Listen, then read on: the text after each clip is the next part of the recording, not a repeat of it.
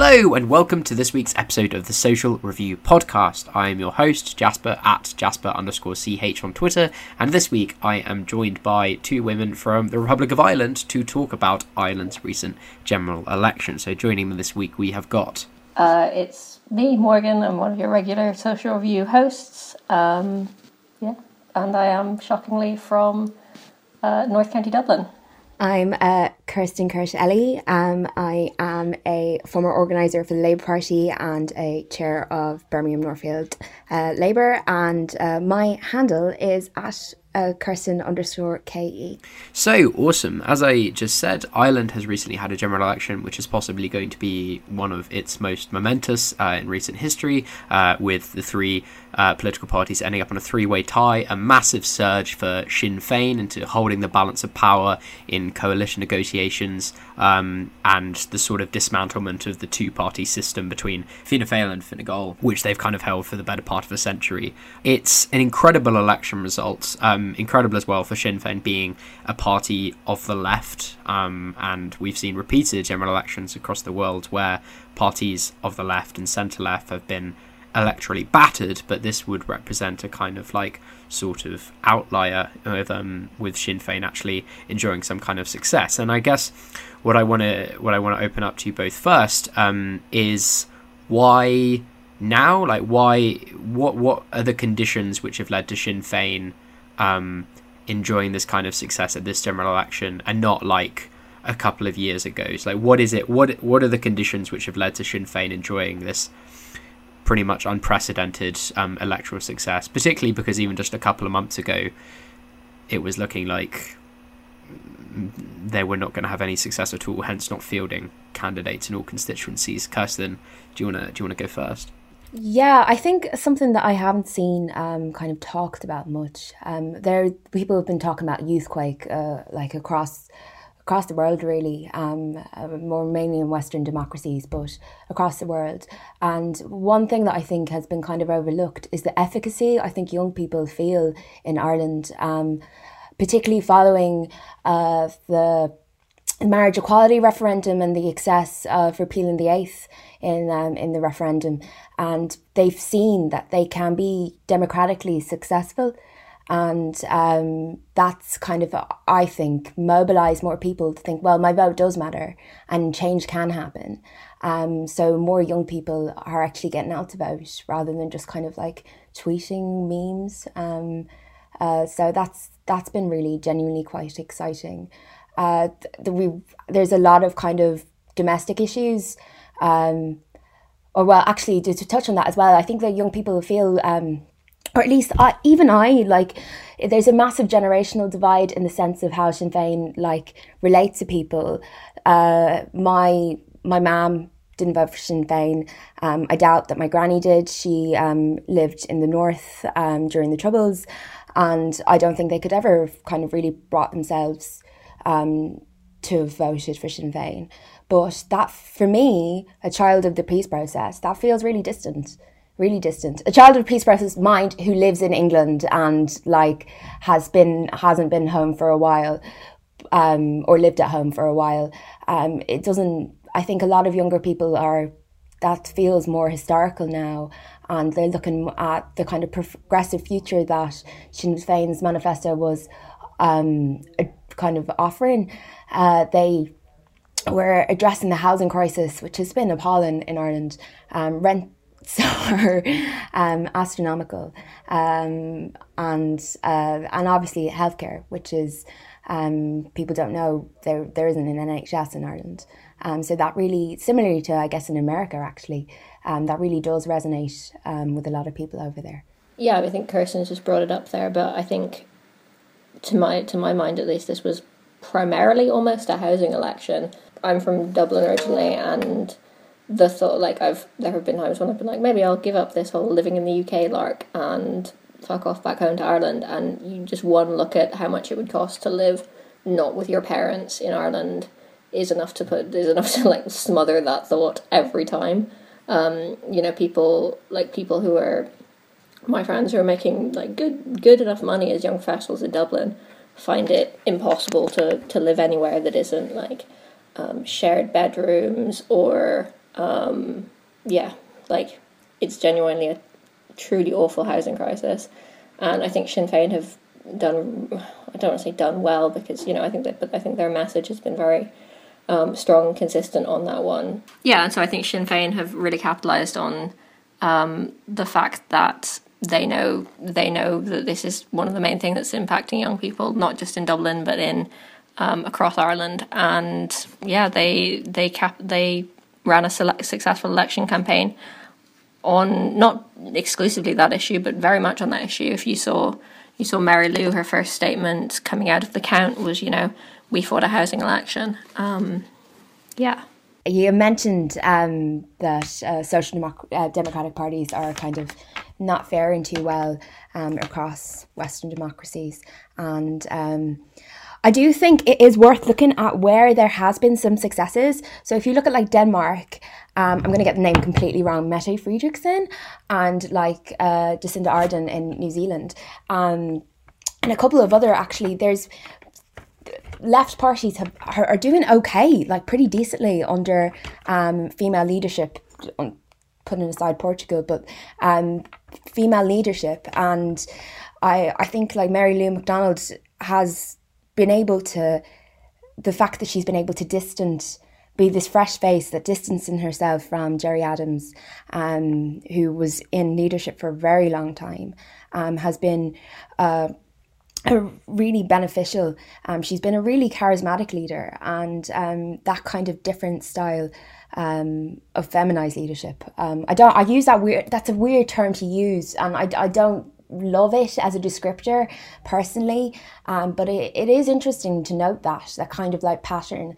Um, I think it's worthwhile thinking about that when we're in the leadership election, um, when we, especially when we're talking about being more prime ministerial, um, and Keir Starmer apparently being the only person who can be prime minister because he's a man. Um, uh, I, I, th- I think that's worth no- noting because it's it's quite a lot of male leaders that are failing in social democratic parties across the world. Um, but that's probably just my feminist agenda coming through. But I'm I'm thinking about like my own seat back home. I'm from I'm a culchie, as we'd say back home, which means um, like a monster creature of the bogs, or to the English person, a like a country person, like an unrefined country person, and um, uh, my seat, to my like absolute shock, elected uh, a Sinn Féin TD, and she is a woman um, in a very kind of what would be a, a, traditional like patriarchal seat. A lot of kind of agricultural rural led a lot typically in the past um, if you're a good farmer you've been successful. Um, and it's been led by a lot of dudes with clunky shoes and um, badly made suits, and that her voice has kind of come through. And I don't think it's too. Um, it's not completely separate from the success of the referendum. Going back, I think like women have found in in Ireland how successful they can be in politics to create change, and I think people are really enthused by that. Um, so uh, I, I think it's a really exciting um, time to be a political woman in Ireland. Um, saying that, a lot of kind of traditional um, uh, women who were held very various positions um, in the previous government lost their seats. So uh, I, I maybe it's a good time to be a left woman in politics. I don't know. I hope so. Yeah, so Kirsten just talking about her seat there. So I'm from my parents are now in Dublin Central. Um, so Mary Lou McDonald is actually my TD, which is very exciting. Um, well, not that exciting, but I think one of the interesting things about her is that she's kind of she's very much not from the Sinn Féin cloth, if you will. Like she is, she didn't I don't know, serve time in Long Kesh or whatever. She is very much, um, she's very much like a kind of traditional dub. Like she's from Dublin. She went to Alexandra um, College, which is one of the like really posh private schools in Dublin, all girls, and went to Trinity and originally started out in Fianna Fáil um, but then had this I don't know I suppose, conversion to the cause of cause of Sinn Féin and has been enormously successful um, as such, which is yeah kind of an interesting figure to not the I don't want to say that not the figure you would have expected to be leading to be leading Sinn Féin to their first their first I don't know electoral success really in their entire time in operational in politics. I think they've been rehabilitated to an extent, but I think that it's almost as if Sinn Féin have not changed that much. Um, they still, you know, they're still very much committed to Irish unity. Um, Gerry Adams was never in the IRA, but they are kind of the electorate has changed around them. Like people who are mine and Kirsten's age, as as Kirsten said earlier, don't really remember the troubles, um, especially in the, the, south of Ireland. You know, yeah, um, we don't really we don't remember the troubles. Um, we're far we're far more concerned with these kind of material housing health problems, but also I think there has been this kind of like memification of Irish republicanism. That there was a very interesting article about this a couple of years ago, maybe a year ago only, um, about yeah the way that young Irish people have kind of the the line that Donald Trump memed his way to the presidency, but we're all kind of very fine with saying, you know, kind of like the Rubber Bandit song "He's in the Ra" and just like fine was kind of bandying around quite um quite like I don't know what would have what would have maybe know, 10 15 20 years ago been quite hardcore republican sentiments with quite like problematic uh, undergirdings. Um, yeah but we're all just i don't know fine fine with it maybe. Um, and i'm not really sure what's caused that. Again like i I've lived out of Ireland for a very long time now, so I don't really know what's caused what's caused that change in culture, and I think a lot of people aren't really quite sure either. Um, but it's definitely one you know you couldn't you wouldn't have seen like in ham adverts singing "Come out you black and hams" 15, 20 years ago, and now we have it fine. So I think if you live. Um, being a British person observing the five minutes that the BBC covered um, of the general election, um, which was bizarre to me considering like where we are with Brexit and the kind of reunification being a question that is being asked and isn't too far from being an actual thing. Um, reunification being an actual thing, well done.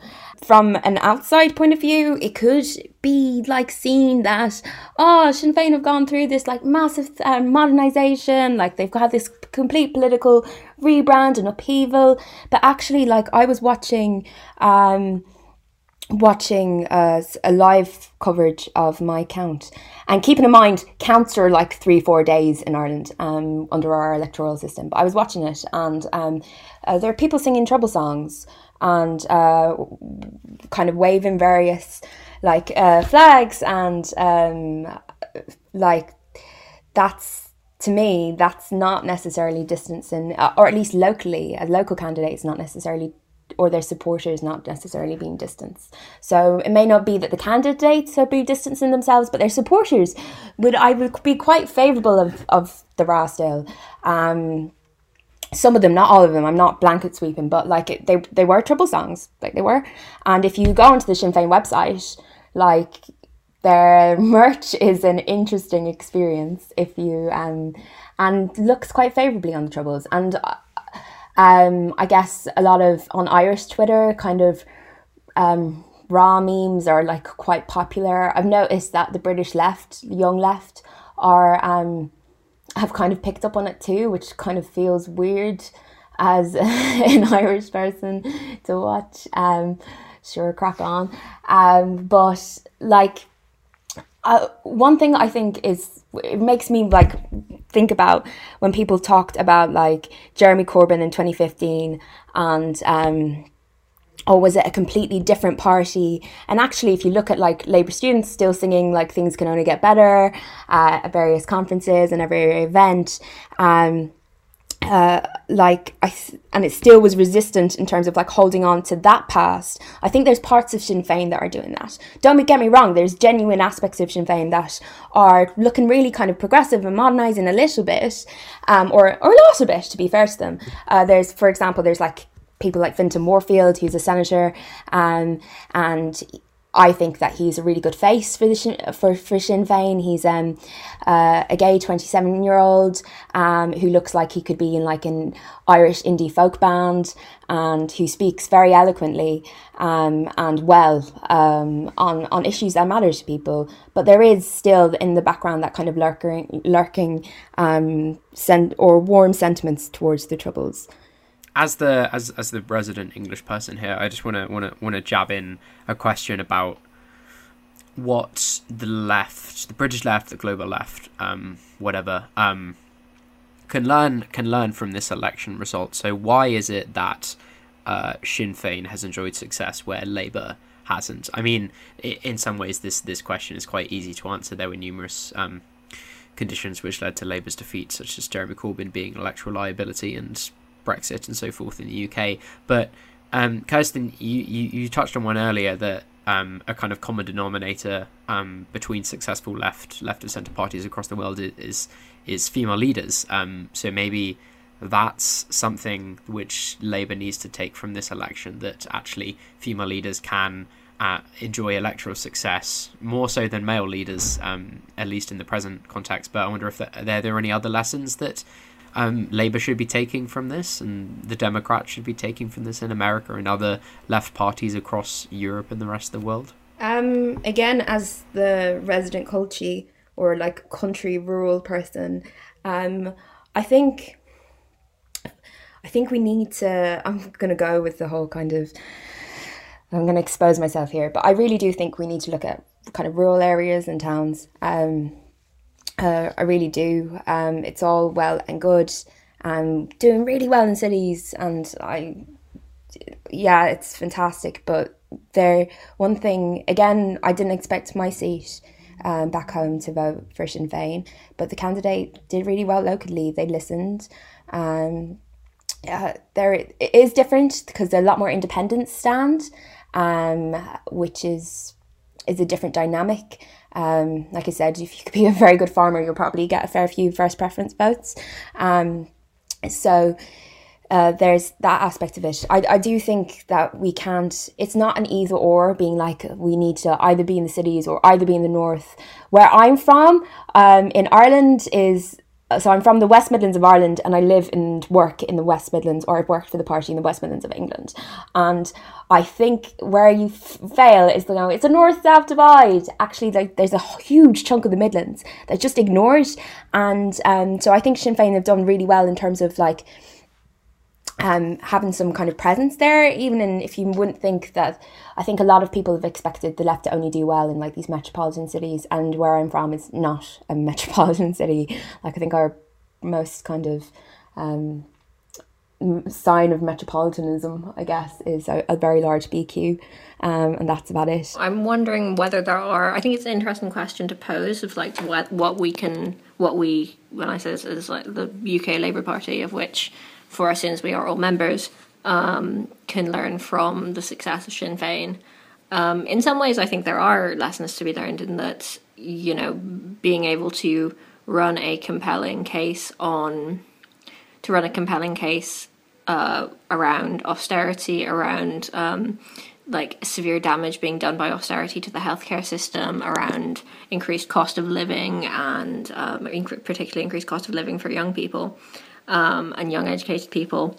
Um, but at the same time, the system is so wildly different that it is kind of hard to map any particulars. Um, so the system we have is like single transferable vote. You get elected when you meet a certain quota of votes.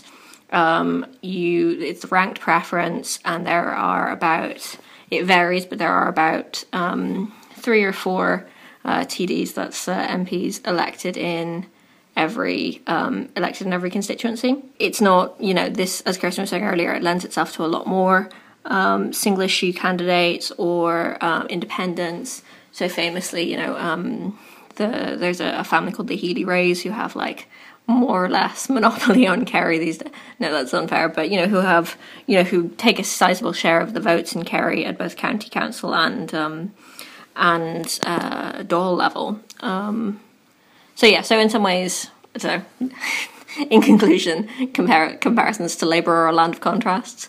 I I think a, a key point was that they really did hammer home the kind of housing and healthcare, and um, like being an organizer in the general, um, just gone for in the UK. Um, I'd had activists turning up to my sessions being like, I can't remember the entire manifesto. Ah! And um, like, if if my activists who live, breathe, and spend way too much time on Labour Twitter, um, can't remember the manifesto or like can't like fully get their head around it. How the hell is a mammy, a single mammy of three kids who is balancing two jobs um, and is trying to pay rent going to, and those are the people that we need to vote for us, gonna gonna vote for us. Um, and I think that the kind of that's not to say I personally I know there's been some contention about the manif- the UK Labour manifesto.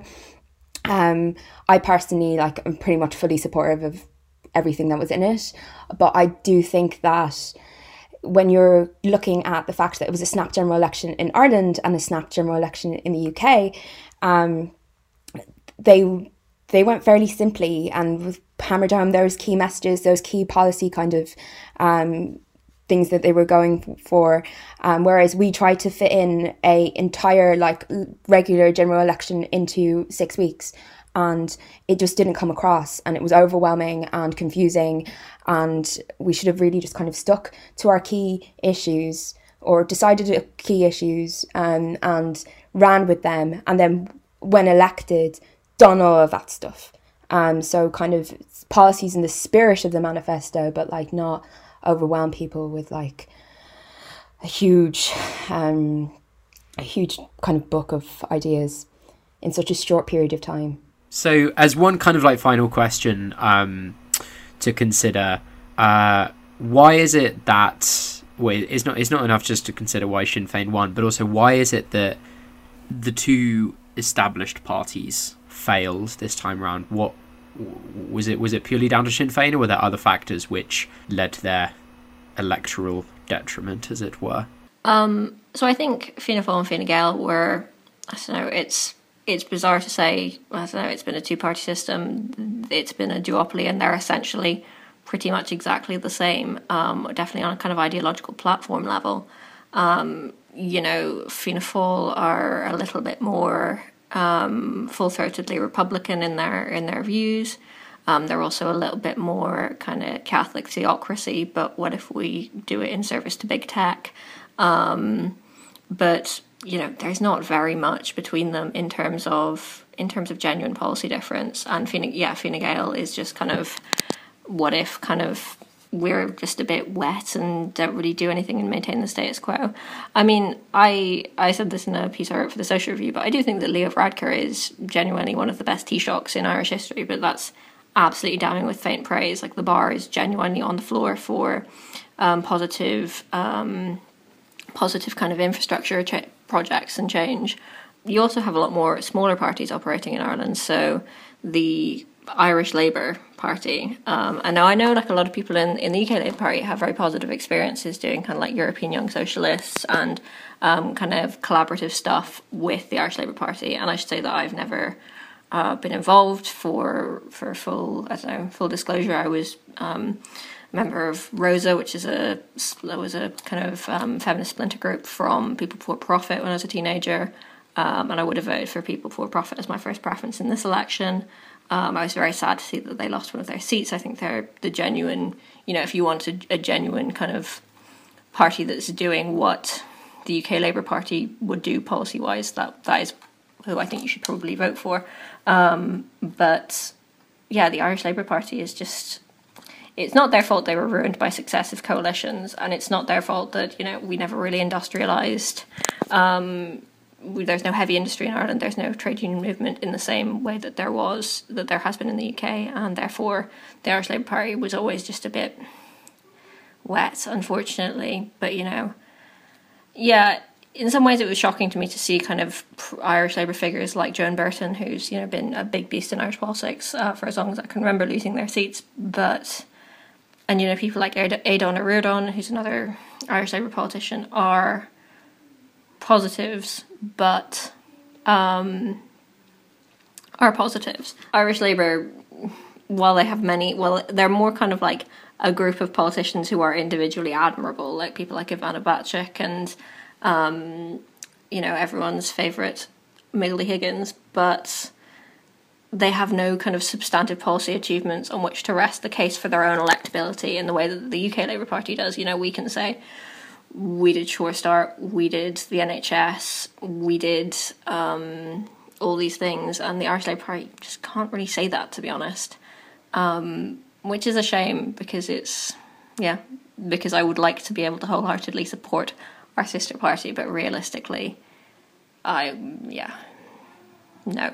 Yeah, I'd have to agree there. I've um, I'm a member of Labour Party Irish Society, and the Irish Labour Party come to our like conference and reception. I was like, "Oh, I'm meant to be your friend, but oh yeah, okay." My my mom voted for People Before Profit, and um, uh, she is was a Lib Dem voter over here.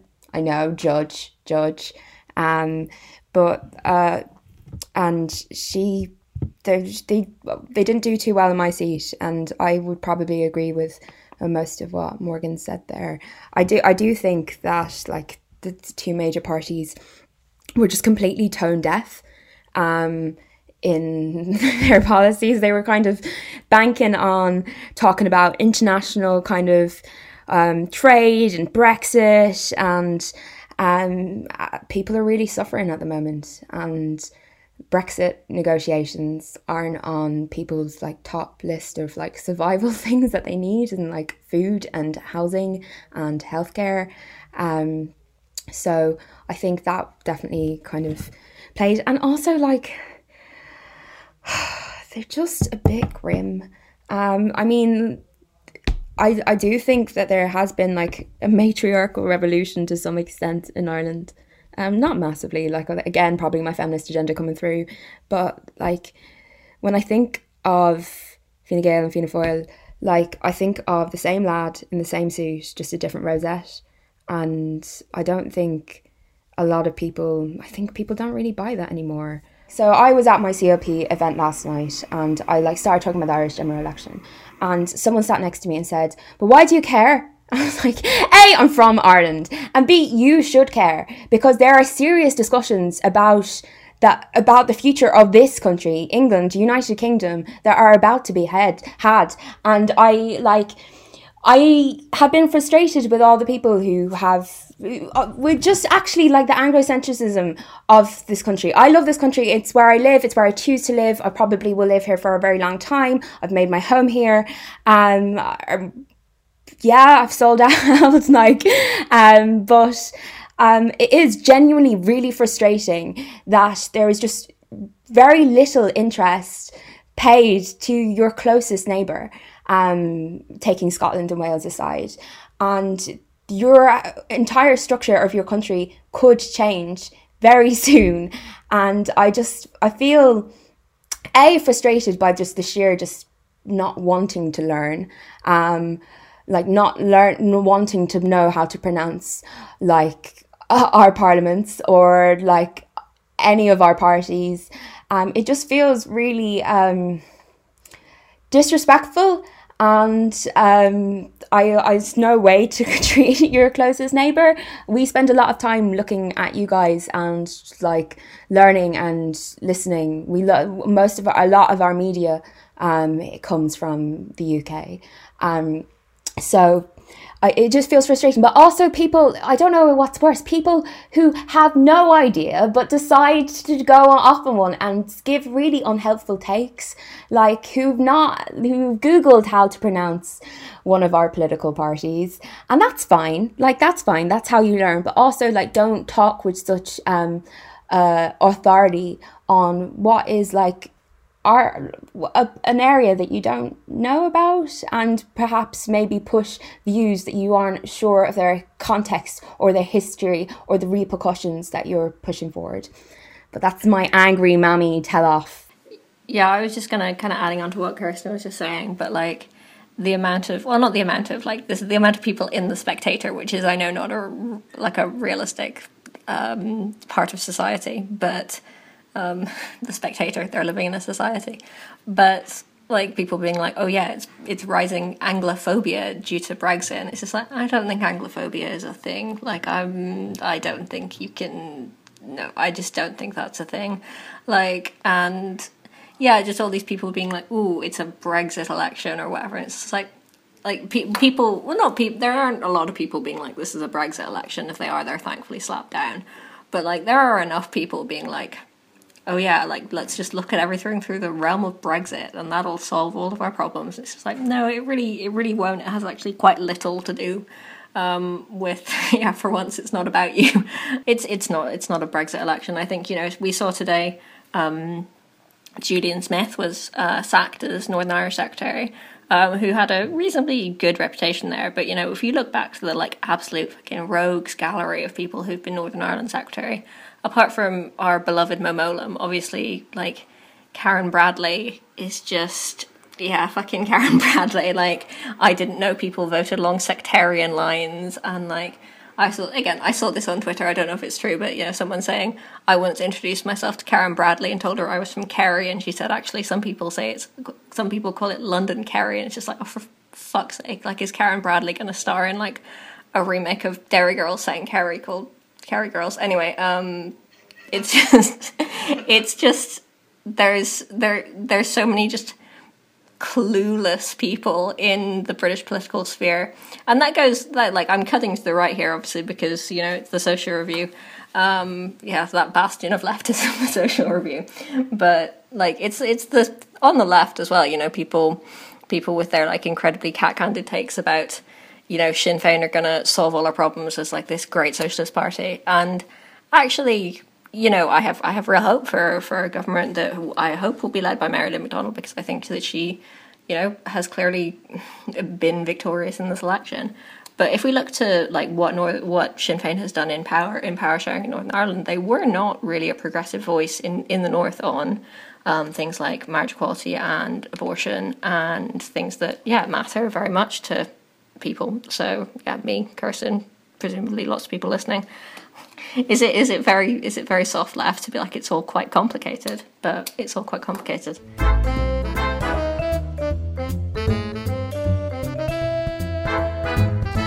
Thank you for listening to another episode of the Social Review podcast. Thank you in particular to Morgan and Kirsten for coming on and talking about Irish politics and telling me and hopefully all of you what we should think about it. It's been almost two weeks since the Irish general election and the result is still unclear. It's still unknown exactly what form the next government is going to take. It may be a fractious coalition, it may be another election.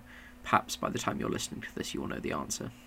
Thanks again for listening. We've got some really exciting episodes coming up for you over the next couple of weeks, so do stick around and subscribe for more episodes if you're not already. Have a good week. Bye bye.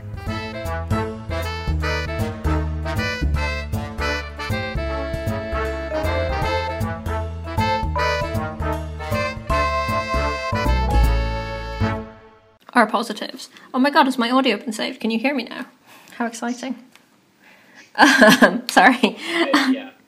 Um, a bit. A bit. um, you can hear my audio as a bit.